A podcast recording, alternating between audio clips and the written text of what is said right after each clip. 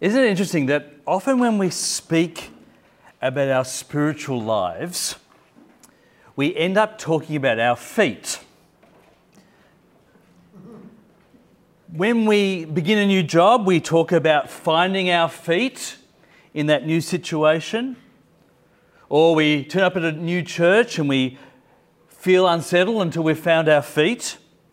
Remember, finding your feet doesn't mean discovering them at the end of your legs. Finding your feet means I'm feeling steady now.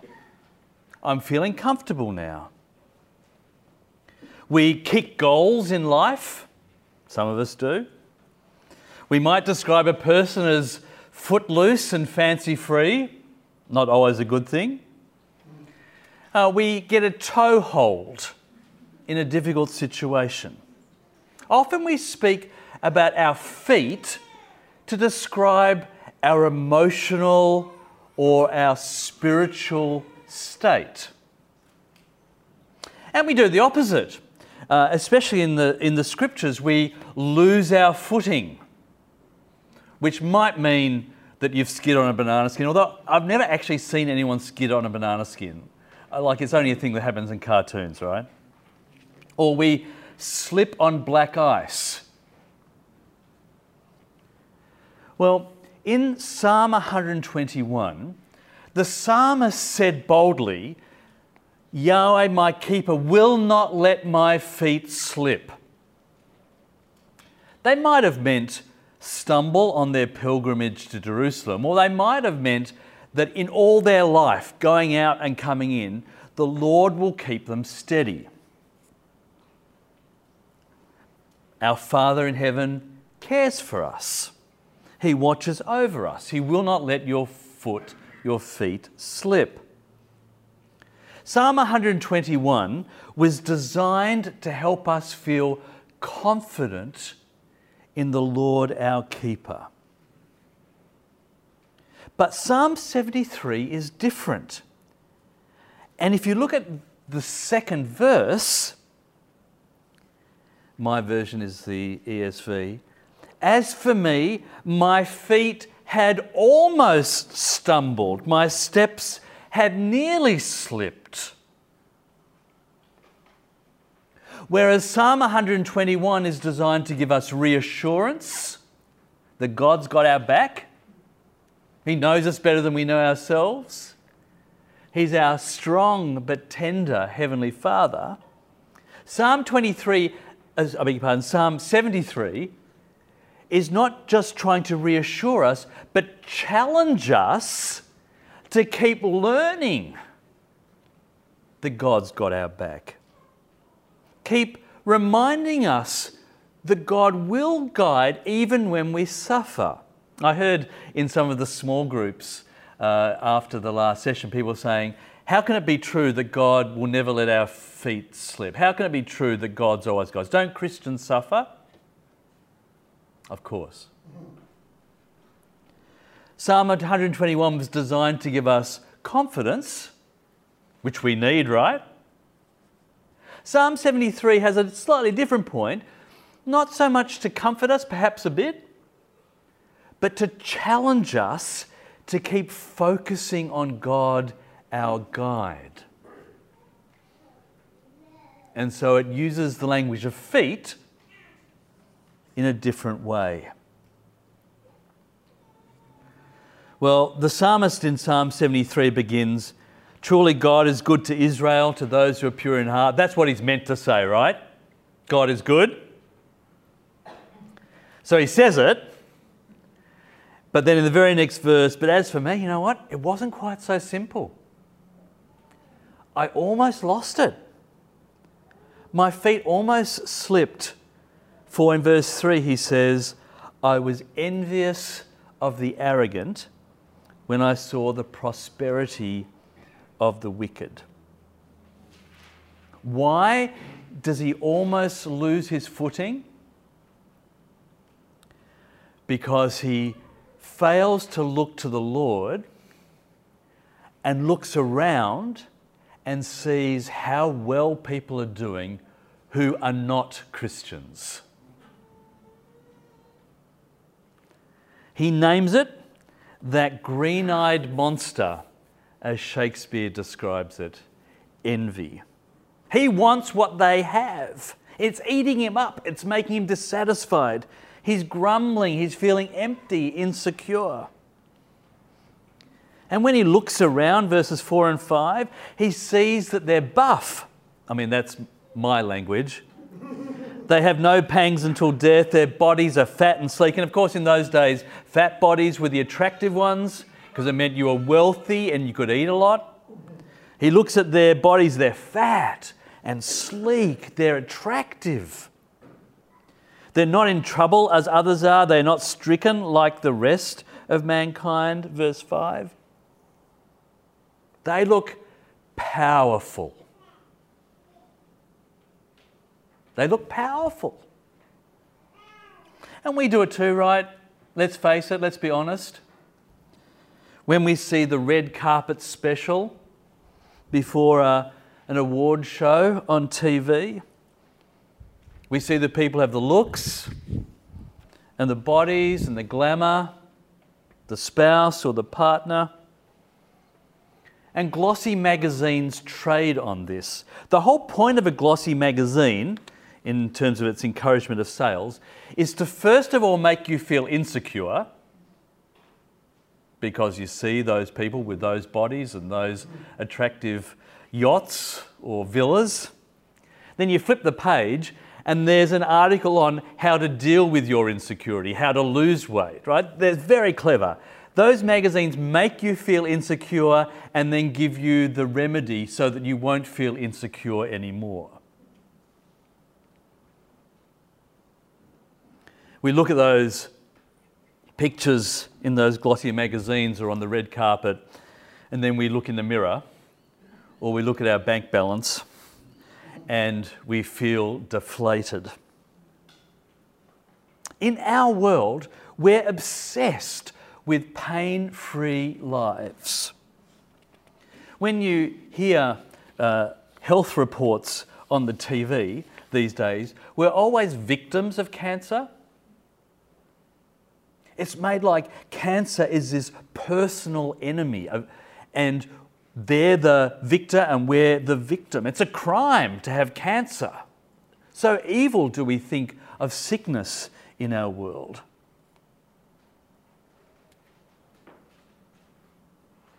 Well, those folk in, in the psalm who have those sleek, fat bodies are described as having pride as their necklace verse 6.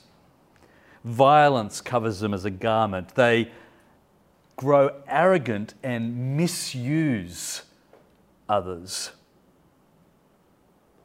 Verse 7 Their eyes swell out through fatness, their hearts overflow with follies. They're full of it, literally.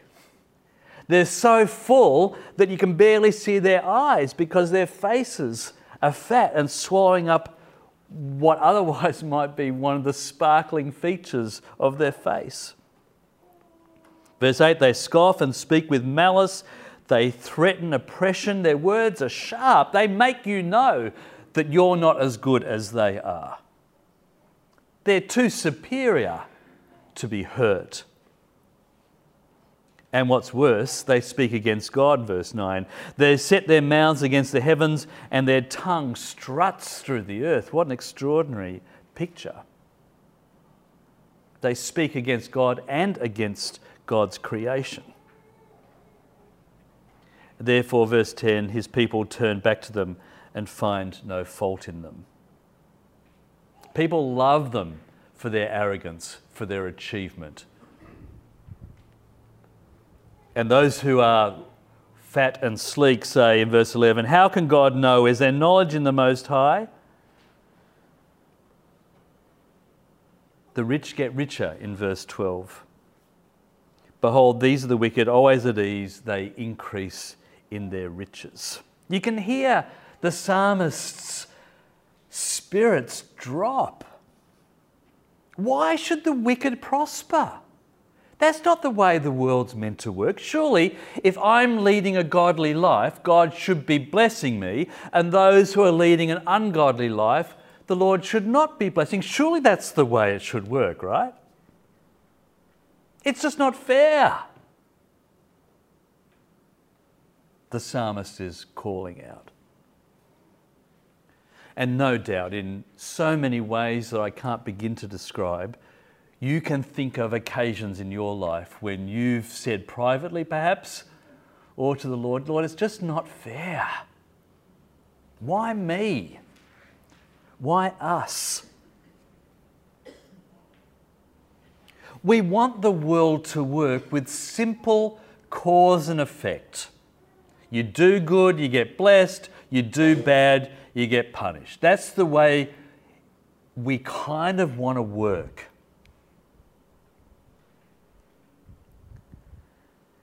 It did feel a bit like that in Psalm 121. But now we've got another side to the story that life might not always be as simple as that. Job's friends came to Job and gave him really bad advice because they thought the world should work with simple cause and effect. If Job suffered much, he was being punished much. And here's Job saying, I've done nothing that deserves this. And of course, we meet many people today who have such a simple worldview too. We've met uh, Israel Folau in the last few years, who spoke about bushfires and evil people getting their deserve. Or that God's punishing Australia, as some people have said, because we've permitted same sex marriage. It's kind of like there's this easy cause and effect.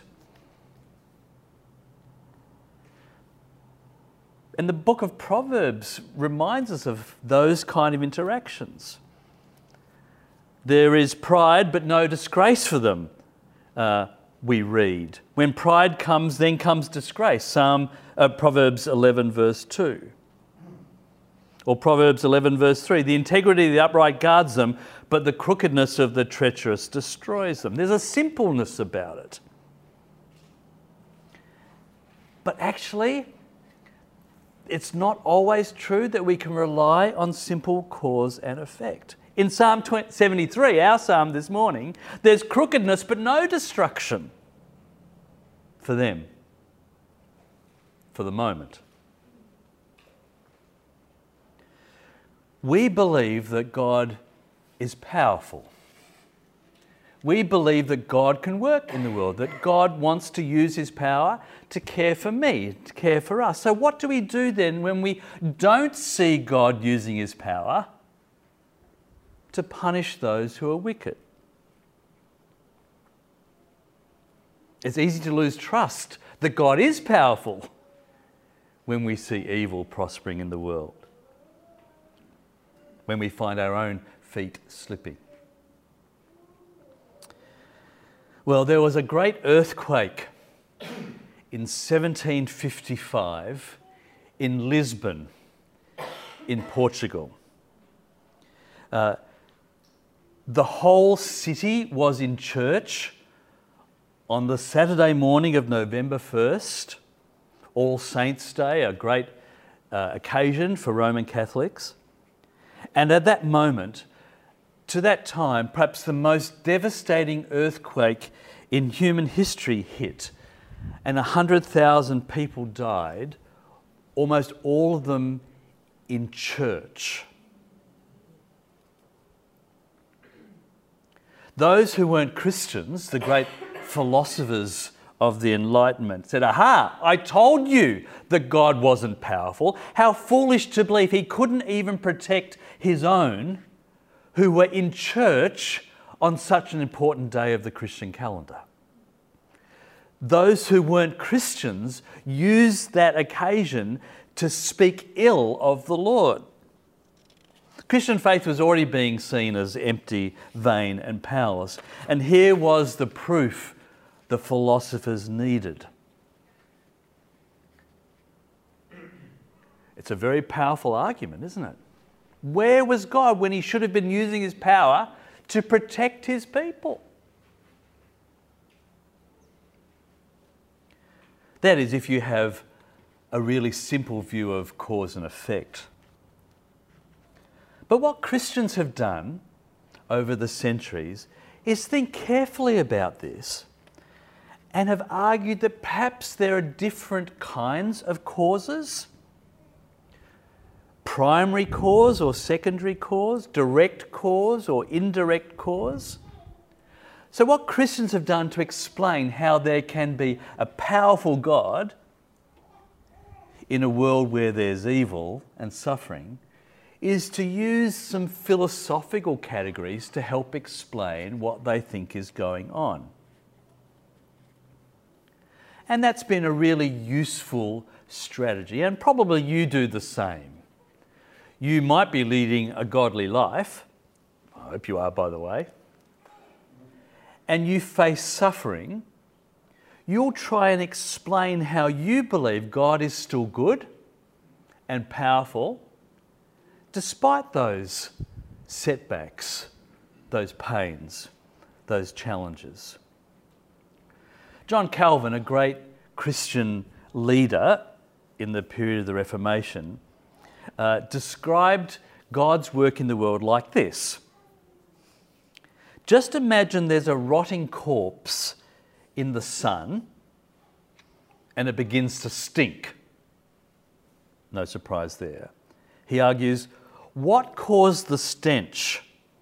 The corpse or the sun? Very clever question. Well, kind of it was the corpse, because if you didn't have the corpse, there wouldn't be the stench.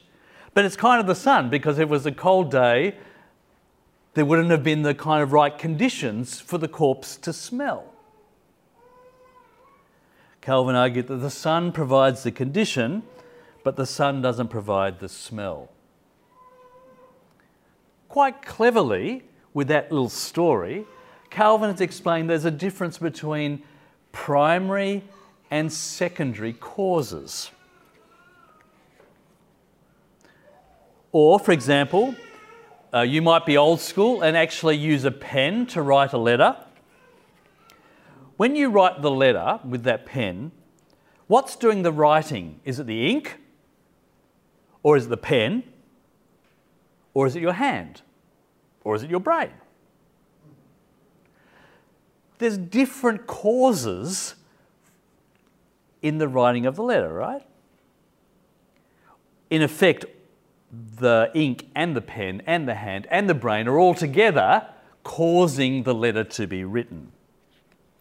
I think this is quite a useful category as we explain and defend why we believe in a powerful God, though there's evil in the world. But we get these tips from the scriptures as well. Listen to this verse from Genesis 50. Joseph says to his brothers, Don't be afraid. Am I in the place of God? You planned evil against me, but God planned it for good to bring about the present result, the survival of many people. See, what Joseph is saying is, you caused something, evil brothers, but God caused something as well. He caused good to come out of this. For Joseph helped protect the land of Egypt and his brothers in the famine. Or the apostle Peter on the day of Pentecost, Acts 2:36. Let all the house of Israel know with certainty that God has made this Jesus whom you crucified, both Lord and Christ. You caused his death, you Romans, but God caused him to be both Lord and Christ, risen from the dead. It's so amazing that God has built a world that one effect can have two causes. Isn't that magnificent?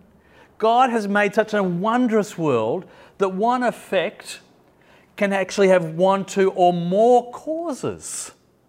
That's the magnificence of the creation in which we live and work.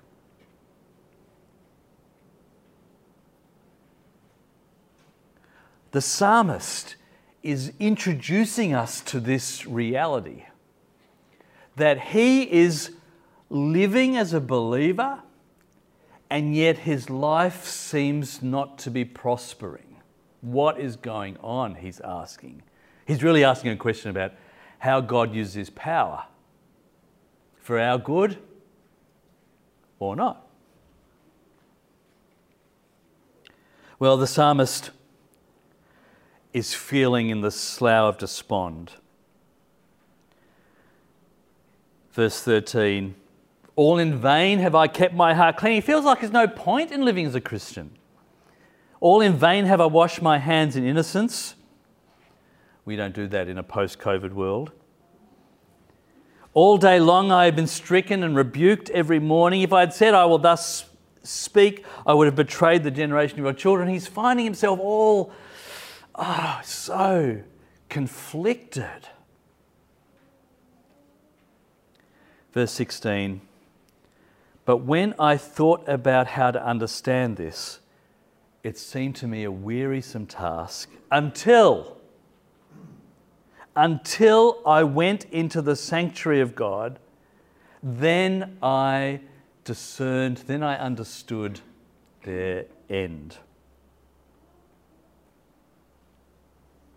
He's about to give it up. He's about to say it's just too hard. He's tired, he's worn down, he's sick of fighting the good fight. What will it matter, he thinks to himself, if I take a shortcut? What will it matter if I look at that website? What will it matter really if I allow myself some luxury at the end of a hard day of work. But then, when he goes into the sanctuary of God, the very place where God promised to make himself available, the very place where God promised for his name to dwell, in that very place, he, he confronts the law of God, he sees the mercy of God, and all of a sudden, he has a breakthrough moment. You know those uh, aha moments? For me, there was a great moment when I, I was a, kind of in early high school, 13 or 14, and I got glasses. I hadn't realised my eyes weren't working out that they were trees in front of me. You put on the glasses, and all of a sudden you go, that's what a leaf looks like. I remember vividly driving home from the optometrist's, looking out the car window, thinking, oh my word, that's what it is to see clearly. I had the same kind of experience, it was a few years earlier, when I first understood long division. Do, do, we even do long division anymore? I have no idea whether kids still learn this at school. And all of a sudden, there's this kind of light in my head. I got it. When things seem foggy and then the haze lifts, that's what's happened to the psalmist in verse 17. He's been looking at this world, he's been looking at their lives, and now he realizes that he actually has to read the novel from the last chapter backwards. They'd uh, University of California recently did a survey as to how people enjoyed a book if they'd read the last chapter first and this survey worked out the people who read the last chapter first actually enjoyed the book more. I know that we're always told, don't read the last chapter first, you know, keep yourself in suspense. But actually, emotionally, it helps to know how the book's going to end. And this psalmist discovered it long before the University of California. When he realized that he should think from the end of the world back, and he realized that their prosperity is temporary, all of a sudden the anxiety fell away. The best way of understanding life is backwards.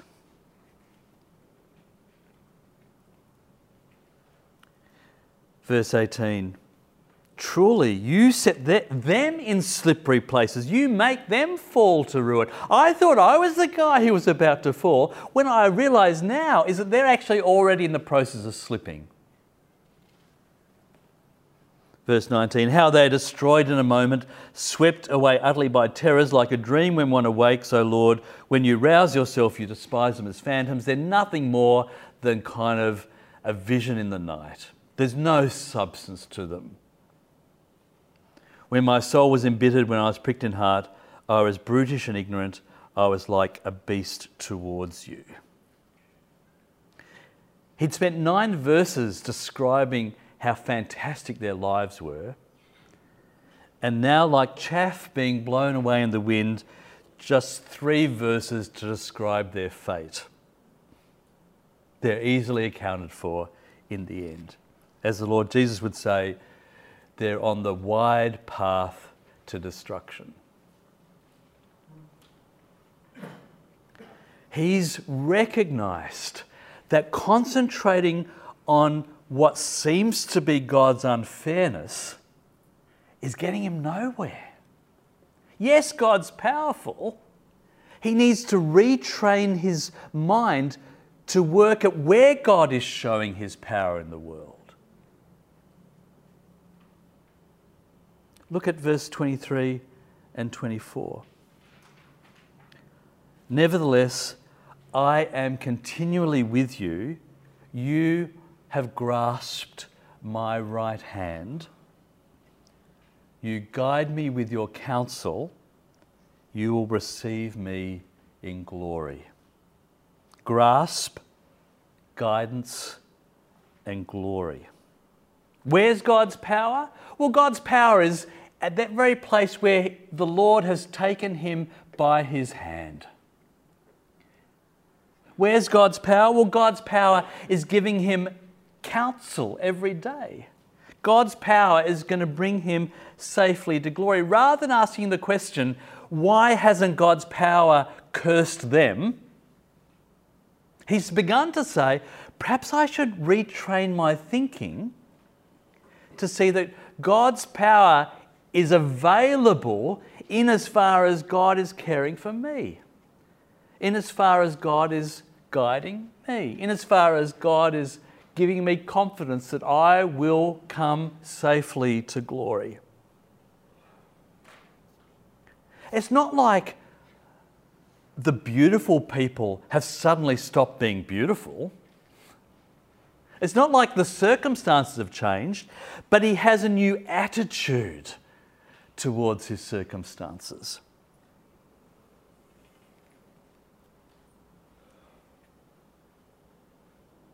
So he says in verse 25, Whom have I in heaven but you? There's nothing on earth that I desire besides you.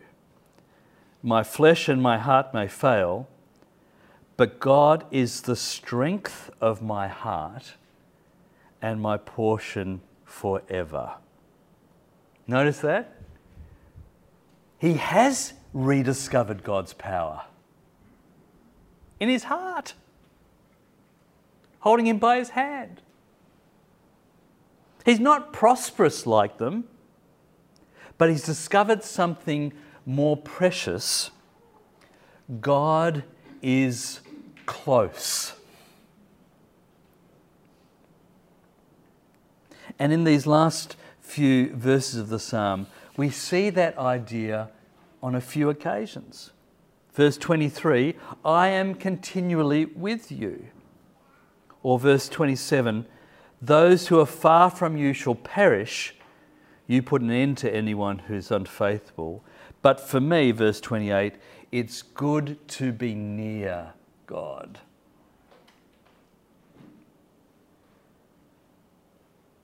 If you look at verse 1, in the abstract, the psalmist says, Truly God is good to Israel. He's meant to say that. But now, in the course of the psalm, he's learned something personal. For verse 28, it's good not just for God to be near Israel, it's God, good for God to be near me. He's learned how to buffer himself against the knocks that the world will bring. He's realized that though they are beautiful, for him, the Lord is close.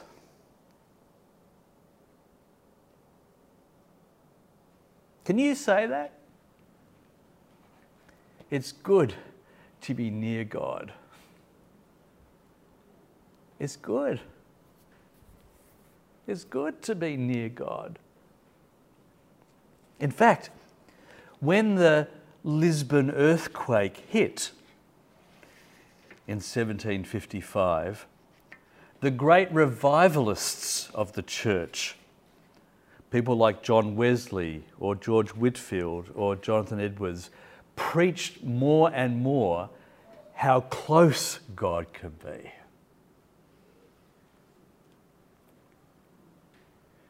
It might not be philosophically satisfying, but it's personally satisfying.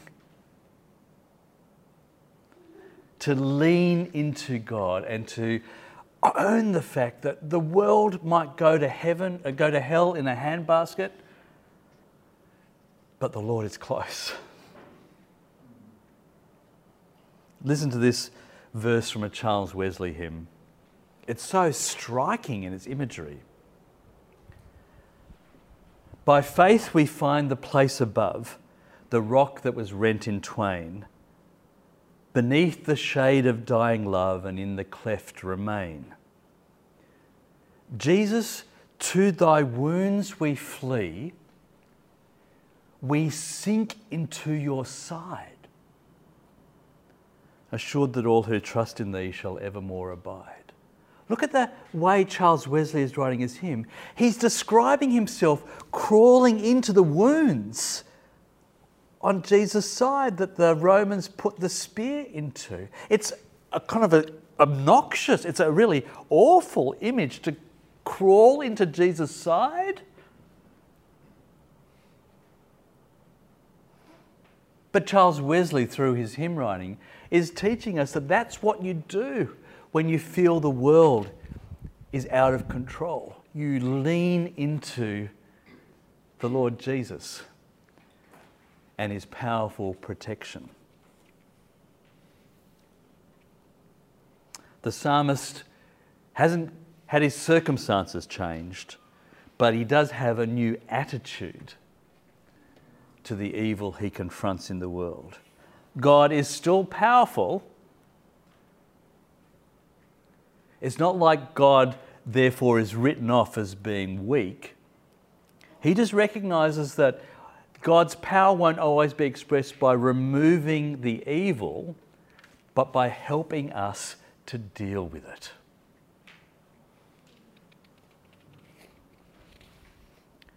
Friends, I want you to slow down to pray. For, in a sense, what this psalm is calling us to is deliberate, slow reflection. It took the psalmist a while to process things, to think things through, to pray things through, but he finally reached a point of resolution. If you're facing suffering and asking the question, why isn't God's power clear?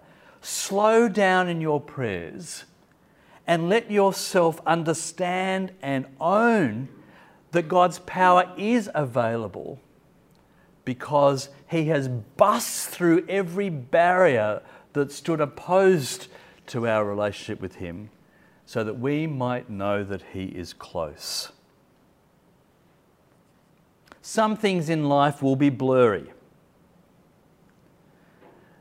Just like your vision allows you to see more clearly straight ahead than peripherally on the side. So, the way God guides us through evil is that we keep clear before our eyes the Lord Jesus, even if lots of other things in our world are blurry and unclear. Why are feet so important in the Bible? because they give my whole life direction. How do we set our direction? Well, we keep our eyes focused on Christ, who is guiding us safely to glory. The kingdom of heaven is like a merchant in search of fine pearls. On finding one pearl of great value, he went and sold everything else he had just to buy it. So we pray, guide me, O thou great Jehovah, pilgrim in this barren land. I am weak but thou art mighty. Hold me in thy powerful hand. Bread of heaven, bread of heaven, feed me now and evermore. Amen.